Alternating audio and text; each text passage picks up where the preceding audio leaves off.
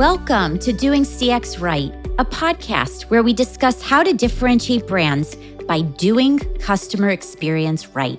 I'm your host, Stacy Sherman, an author, award-winning keynote speaker, and mentor passionate to help you humanize business and improve experiences to achieve real results. Today, I'm happy to introduce you to Howard Tiersky. He's a Wall Street Journal best-selling author, consultant, and highly recognized leader who helps companies transform their customer experience to win in today's digital world. We dive deep into how you can earn the love of your customer.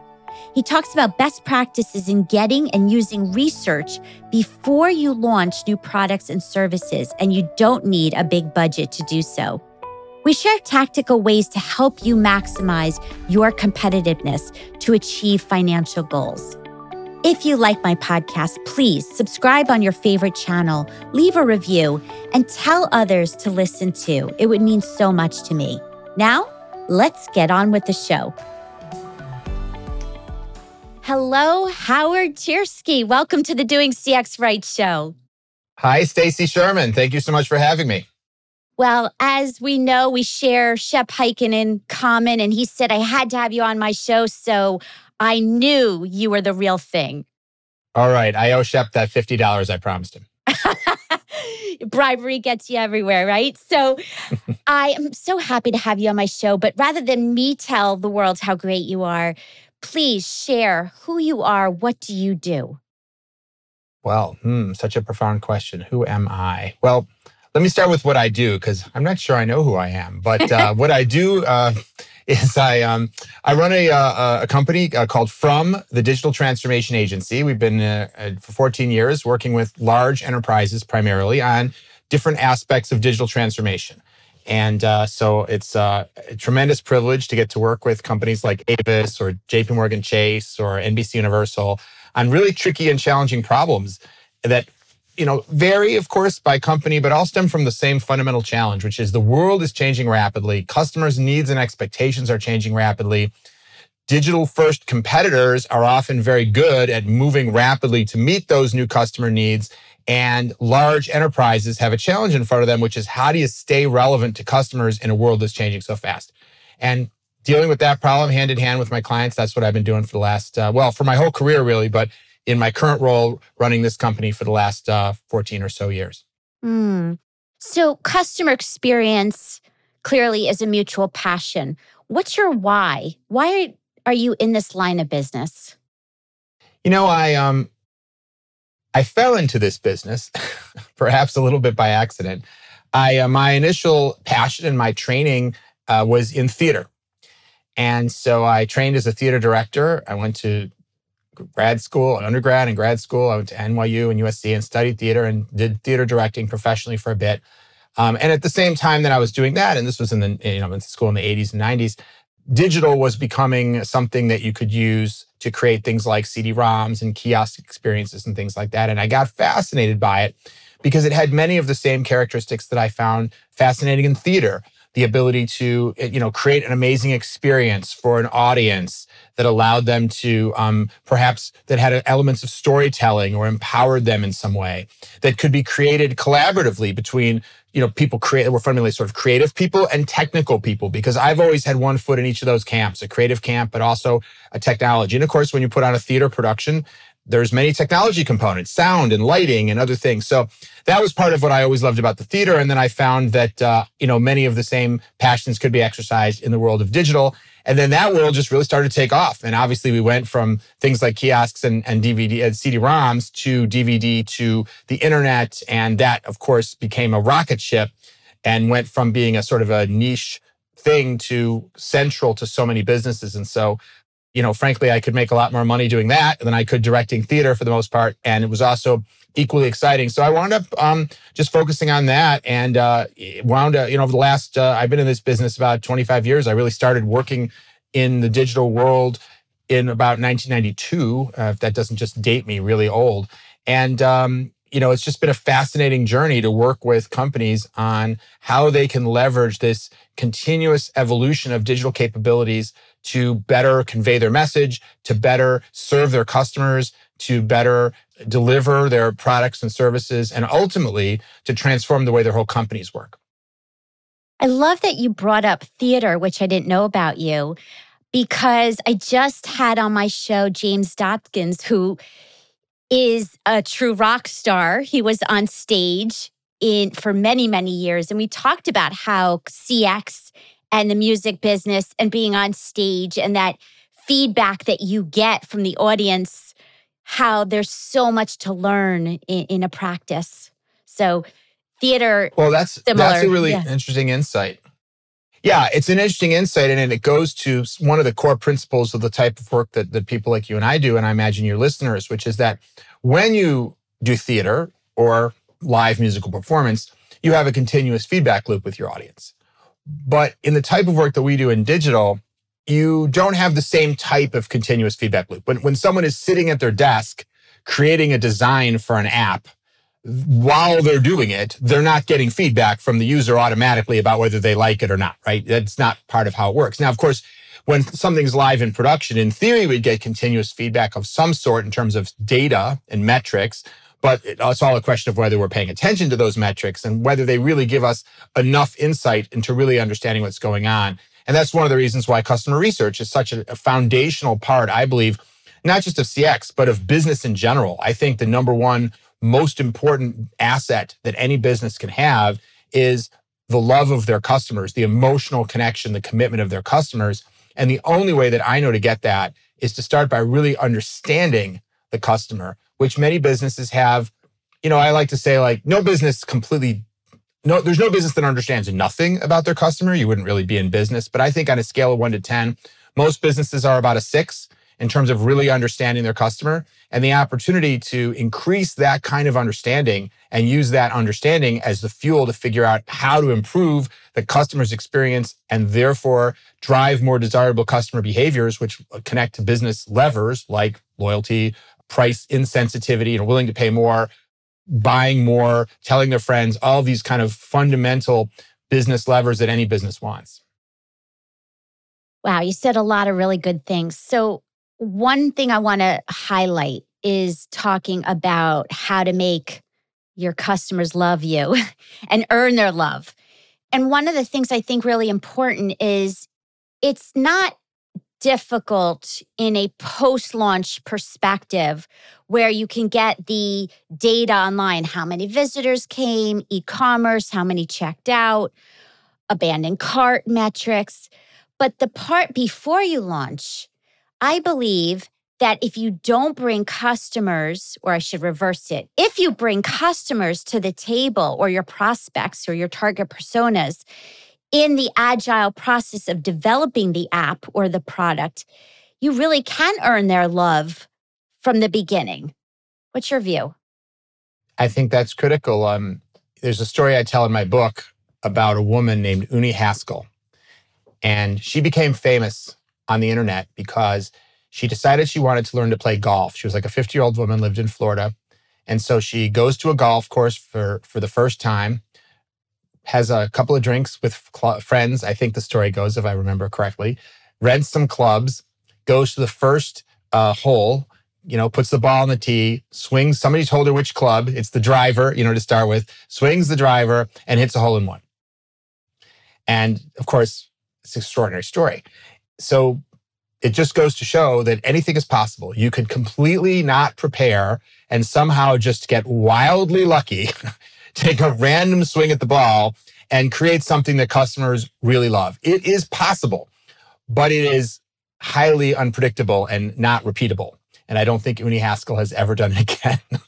so, uh, you know, the, the, the bottom line is in business, what's mostly rewarded is doing what's what's what's predictable.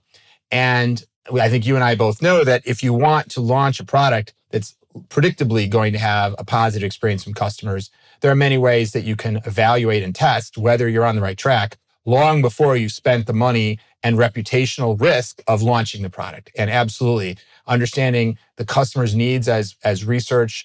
You know, this is the classic premise of design thinking, right? Which is first understand the customer before you come up with your idea. And once you've got a bunch of ideas, before you launch them, prototype and test them with customers.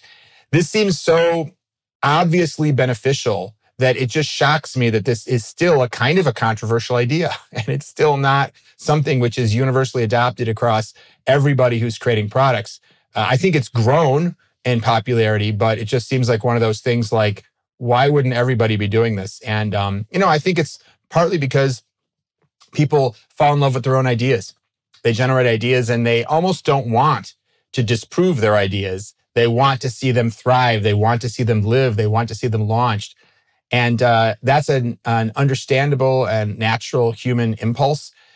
But you know, we all we you know we always call sometimes call our ideas our babies. You know, and of course, who wants to kill their own baby?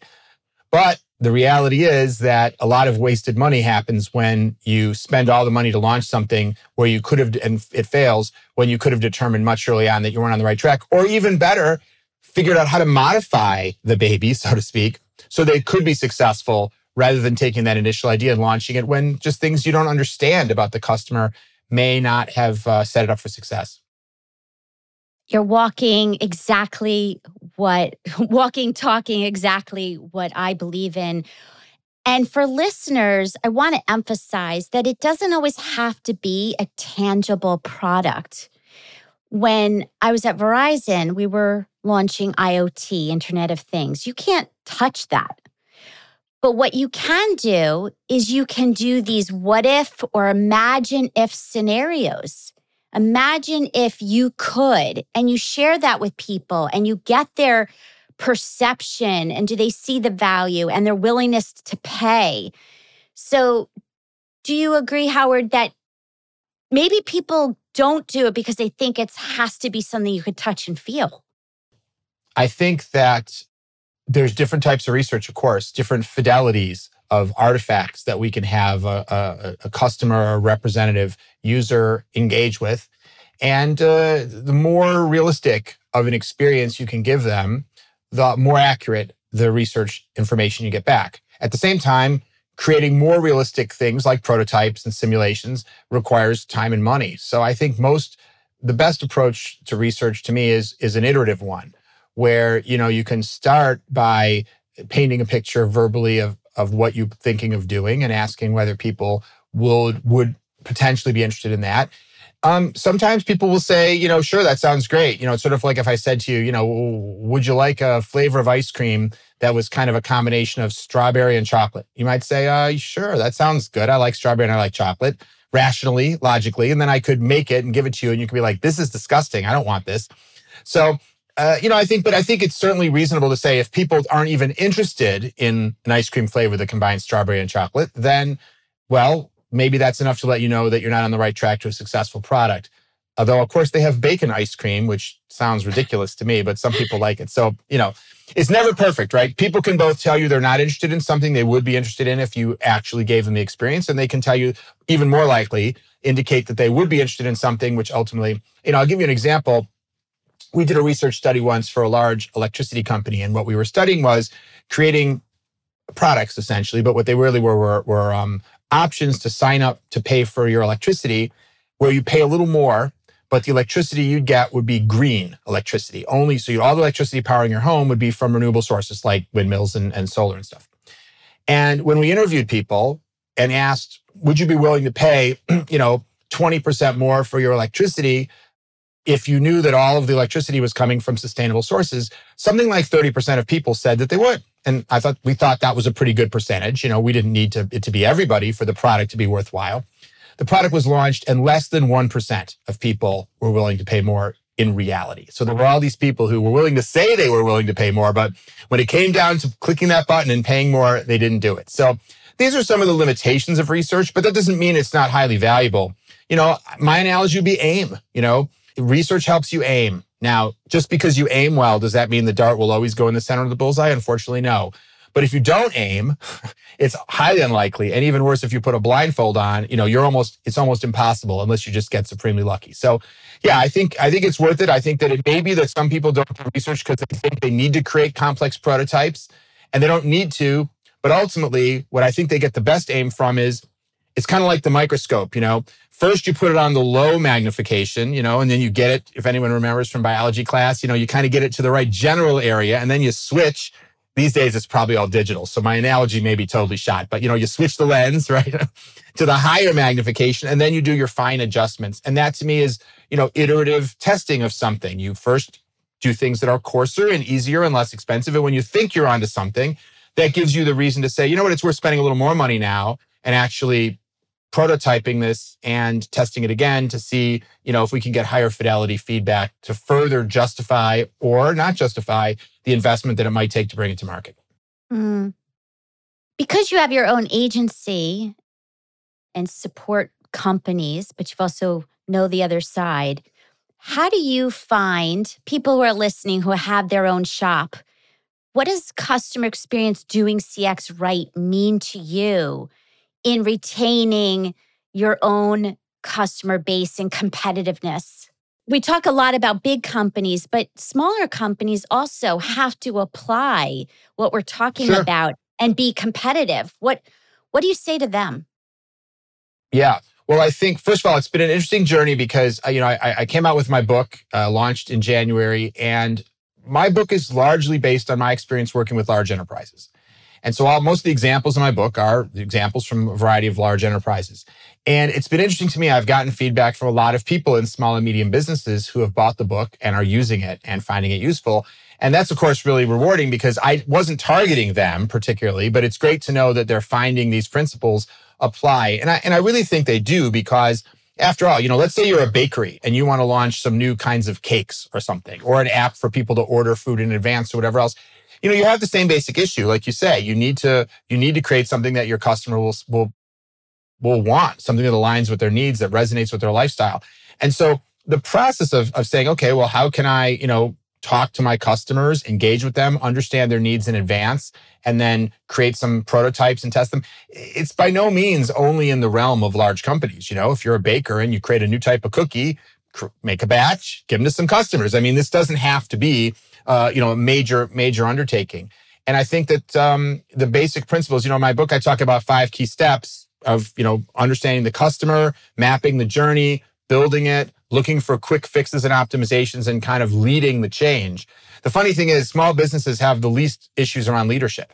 Because when you're working at a large enterprise, you have this challenge of organizational resistance and how am I going to get everyone to do it? When you're in a small business, you're often a lot better position to say, okay, guys, we're going to go in another direction and you can have a meeting about it and quite possibly getting everyone, everyone on board, something that might take you a year to get done at a large enterprise. So as a small business, you have much, you have many advantages when you're trying to undergo transformation. Now, sometimes it might feel like, but you don't have as much resource as a large company does. And that's true. But as I say, there are really small scale ways of doing all of these activities. And if you, if you, you know, if, if you look in the book and you just see all of the different exercises and practices that are described, None of them require million dollar pieces of equipment. None, none of them require, you know, million dollar research budgets or giant supercomputers or anything like that. If you have tons and tons of data to analyze, then sure, you may need more sophisticated tools, but a lot of it is just more conceptual. It's a process to follow to become successful. So you mentioned the five step methodology. Can you give some golden gems to listeners of what they can do at their business, at their today, tomorrow? Sure. Sure. I think, um, well, I think, first of all, you know, we've been talking about, of course, the idea of doing customer research. And to some degree, I've already touched on the fact that there are a lot of different ways to do customer research. And it's important to do it in a way that will give you good insights. And I put it that way because I would never say there's only one right way to do customer research, but there are wrong ways. And there are wrong ways that can give you misleading results. So you know, I think it's important, for example, you know, one of the best strategies I find to do customer research is ethnography, to observe your customer in one way or another, to really try to understand what are they going through? What is their experience? What is their journey? And sometimes you can just do that in your own business, right? If you're running a grocery store, just spend time observing shoppers. Like what happens when they enter the store? Do they have a list? Is it on their phone? Is it on paper? How do they go about navigating the store? How are they picking products? You know, all those types of things, right? What is their total experience? And what is the emotional journey that they're going through? Are they happy the whole time? Or are there moments, are they frustrated the whole time? Are there certain things that delight them, like when there's a free cheese sample? Are there other things that frustrate them, like the side, the lines at the checkout, or when they can't figure out the price of an item because it's not marked and they have to find the spot on the shelf? And then they're not sure if the product they're holding aligns with this label on the shelf or that label on the shelf or whatever. You know, take the time to observe. And, you know, you know, you ask for gems. I say that would be one, certainly, is, is observation. Even before that, though, is essentially curiosity and humility. I think that it starts with recognizing that you probably don't understand your customer as well as you might think you do. And that can be hard for some business owners or people who work in business if they've been in that business a long time is to just say, you know, I don't I should not be assuming that even though I've worked in this business for a while that I understand my customer. And by the way, anything you thought you knew about your customer prior to this year, you can throw it out anyway.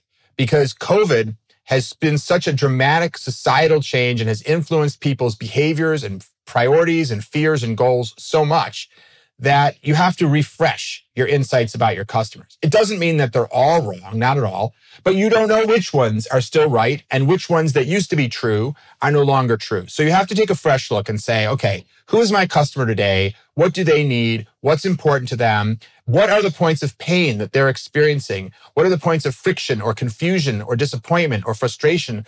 And, and it's always there. And, and curiosity, you know, I said humility and curiosity Curiosity says, I really want to know what my customer's experience is. Not, I want to cherry pick the information that will allow me to believe I'm giving my customer a really great experience right now. You know, because of course, we'd all like to believe our customers are having a fantastic experience. And it can be a little painful or wistful to come face to face with the fact that, you know, sometimes we let them down. Sometimes we confuse them and frustrate them. Sometimes we make them really angry. And try to cultivate a mindset of curiosity to say, no, no, no, I really want to know this stuff. I really want to understand what's going on. And because that information will allow you to do so much more for your customers. So you have to be willing to face, you know, the warts and everything. And when you do, you're in a much better position to then take that information and create a better experience rather than just pretend that you know the customer, you know they're happy, you know what's going on. And by the way, one last thought about that. I'm often in the position of going into clients where we've done research and sharing with them all of the problems that we found, all of the points of customer pain and dissatisfaction. And of course, we always want to highlight where the customer is really happy as well. Let's not only focus on that. But the truth of the matter is, most of the attention winds up being in the pain and dissatisfaction because that's where the opportunity is. You don't want to forget what you're doing right because you want to keep doing it. But most of the opportunity for improvement is probably not around what you're doing right. Although sometimes you can take something you're doing right and magnify it but rather about addressing the areas where there are gaps. And so, what I always try to remind clients, for example, when I'm presenting it is look, the more slides I have for you about the problems in your customer experience, the happier you should be. The more problems that I have found, the happier you should be. And here's why because I know of no business that doesn't have a goal of growing. You want more money. You want more customers. You want more profit. You want your business to get better, not stay the same and not do worse, to get better. So if I were to do an analysis and come back to you and say, listen, I've looked at every facet of your customer experience and it is perfect. There is literally nothing you can improve. You have hit the top. There is no room for improvement because your customers are happy every step of the way. Well, how are you going to get them to give you any more money? How are you going to grow your customers if there's no room for improvement? But the more problems that we can find, and I, am saying all this to sort of help cultivate that curiosity, right? Why you can kind of get yourself geared up for the idea that no, I want to find the problems because every problem is an opportunity to turn it around and as a result, ring the cash register. Because you're obviously doing a certain level of business today despite all of those problems. Your customers are giving you their money even though you're sometimes disappointing them, frustrating them, etc. Imagine how much more they would give you if you got rid of all that stuff and added some stuff that would delight them in ways they didn't even expect. And so finding all that stuff, that's the treasure. That's where the money is. And when you cultivate that mindset, you see a lot more of it because you're not trying not to see it, which is what a lot of us naturally do. You know, we don't want to see negative stuff, but you're trying to see it. And I think that's perhaps more important than any specific research technique is approaching it with the right mindset. I agree. Mindset is everything. With that mindset approach, I would say not but, but and to what you said. I do believe the treasures are also in the positive feedback, particularly when customers mention an employee by name. And I found that I've been able to use those examples and bring them to the employees as celebration moments, and it makes them want to do more. And that's easy right, to do. Yeah. And I'll I'll I'll give a couple more ands on top of your and because there's no question that there's many ways that to use the things you find in research that you're doing right. And, and one of them, and you mentioned one absolutely, reinforcing good behavior. Also, it can start to feel hopeless if you find too many problems. It, you can get people to feel like, oh my God, you know, we suck. You know, we're never going to fix this, right? So to be able to start by saying, you know, like for example, when you do an agile retrospective on a development cycle or something, the first thing in a, in a good retrospective, the first question, well, the first question you usually ask is, what were our goals? We, we just finished launching a new app. What were our goals? Okay. That's neither good nor bad. That's just a reminder. But at least when I run a retrospective, the next section is, what did we do great? Where did we kill it? Even if the thing was a huge disaster, even if every customer hated it, there's something we did right. Well, we shipped it on time. You know, that's something, right? We were on budget or whatever. You, we did something right. And, and you always, I think, want to build on success because that is also a valuable mindset. So to remind us that, yeah, you know, we've done a lot of things that are right, but these things that are wrong, this is where a lot of the treasure is. So let's dive in because, you know, we're committed to doing even more right. So absolutely. I think there's a lot of reasons why the good stuff, the correct stuff, the stuff that's delivering customer delight is valuable to look at. Couldn't, couldn't, couldn't possibly disagree with that. So, last two questions. Told you the time would go fast. Yeah, wow. Okay. If you could give advice, what's your one takeaway to imagine CEOs, leaders are all in my room right now? What's that one thing you want them to know? Well, my number one topic is always that the money comes from the customer. so if you have any feeling of this idea of customer experience is a little bit um, abstract or or airy fairy or a nice to have or not hard nosed business and therefore something that you only want to put token investment in but not really focus on just remember that what is business really all about? I mean not to be sort of cynical but in the end if you're talking to ceos it's about money right? That's not what gets me out of bed every every morning by the way. What I love to do is create great experiences for people. But I know that that's not why businesses pay me. They pay me because it makes them more money. And so when you're speaking to CEOs and others like you said, their number one focus has got to be money because if not then the shareholders will say thanks for your t- tenure but we're going to find another CEO who's going to focus on money. Like that's what you have to do. So then if you say well where does the money come from? Obviously, the money comes from the customers.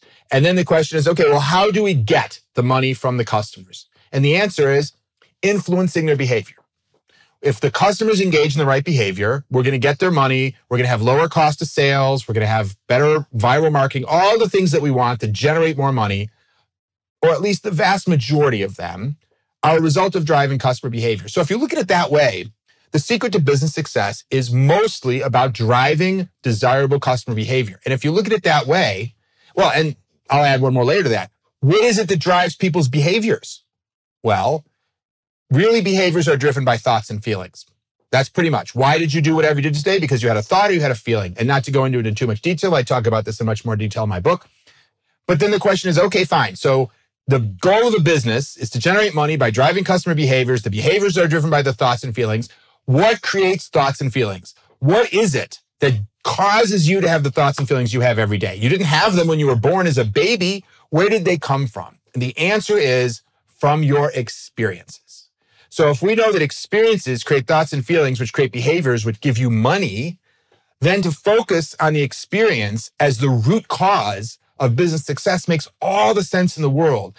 And then when someone comes to you and says, I need $5 million to improve the customer experience, instead of saying, you know, that sounds like a lot of like nice to have kind of stuff. See it as an investment in the most important thing you can do to deliver revenue, profit, growth, EBITDA, market capitalization, all these types of things. Finally, an inspirational question, and that is if you could go back to your younger self, let's say 20 year old Howard, based on what you know now that you didn't know then, what would you tell your younger self? Well, you know, I guess I would say take a different path this time. You know, I, uh, I, if I had it all to do over again, would I do it the same way? Why not? Why would I do it the same way? You know, I've had a great ride. I've done really interesting, fun things, had a lot of great opportunities. But if I was to go back to my 20 year self, I'd say, okay, we went this way on, in life because there's so many choices and decisions you make in life and they, you know, where you choose to live and what you choose to do for a living and all that. As I told you, I started out in the theater. You know, I have no regrets about anything that I've done. But if I was to go back and do it again, I'd pick a different path. Hmm. Well, and I would add to that to say trust the process because it led you right. And when you go on the next path, it, you know, again, same thing, trust, just trust because it all works out. I agree. Thank you so much for being here. And I know people are going to want to find you. I'll have in the show notes the links, but where is the best place to reach out to you? Sure, sure. Well, again, thanks for having me. If you want to learn more about my book, uh, you can just Google my name or the name of the book, which is Winning Digital Customers, The Antidote to Irrelevance. But there's also a website for the book, which is at winningdigitalcustomers.com. You can go there. You can download the first chapter for free, and you can also uh, get links to all the places you can buy the book. Uh, if you want to learn more about my firm, uh, from the Digital Transformation Agency, you can go to the URL from.digital. I also post very frequently on LinkedIn. I do two live casts a week. I have a podcast. So you can also find me on LinkedIn under my name, Howard Tiersky. Feel free to follow me or friend me. And, uh, you know, as I say, I post a lot of content there as well. So for those that are interested, we always welcome more, more viewers and listeners. Well, thank you for being so awesome and being here today and to be continued, as I always say. Awesome. Thank you.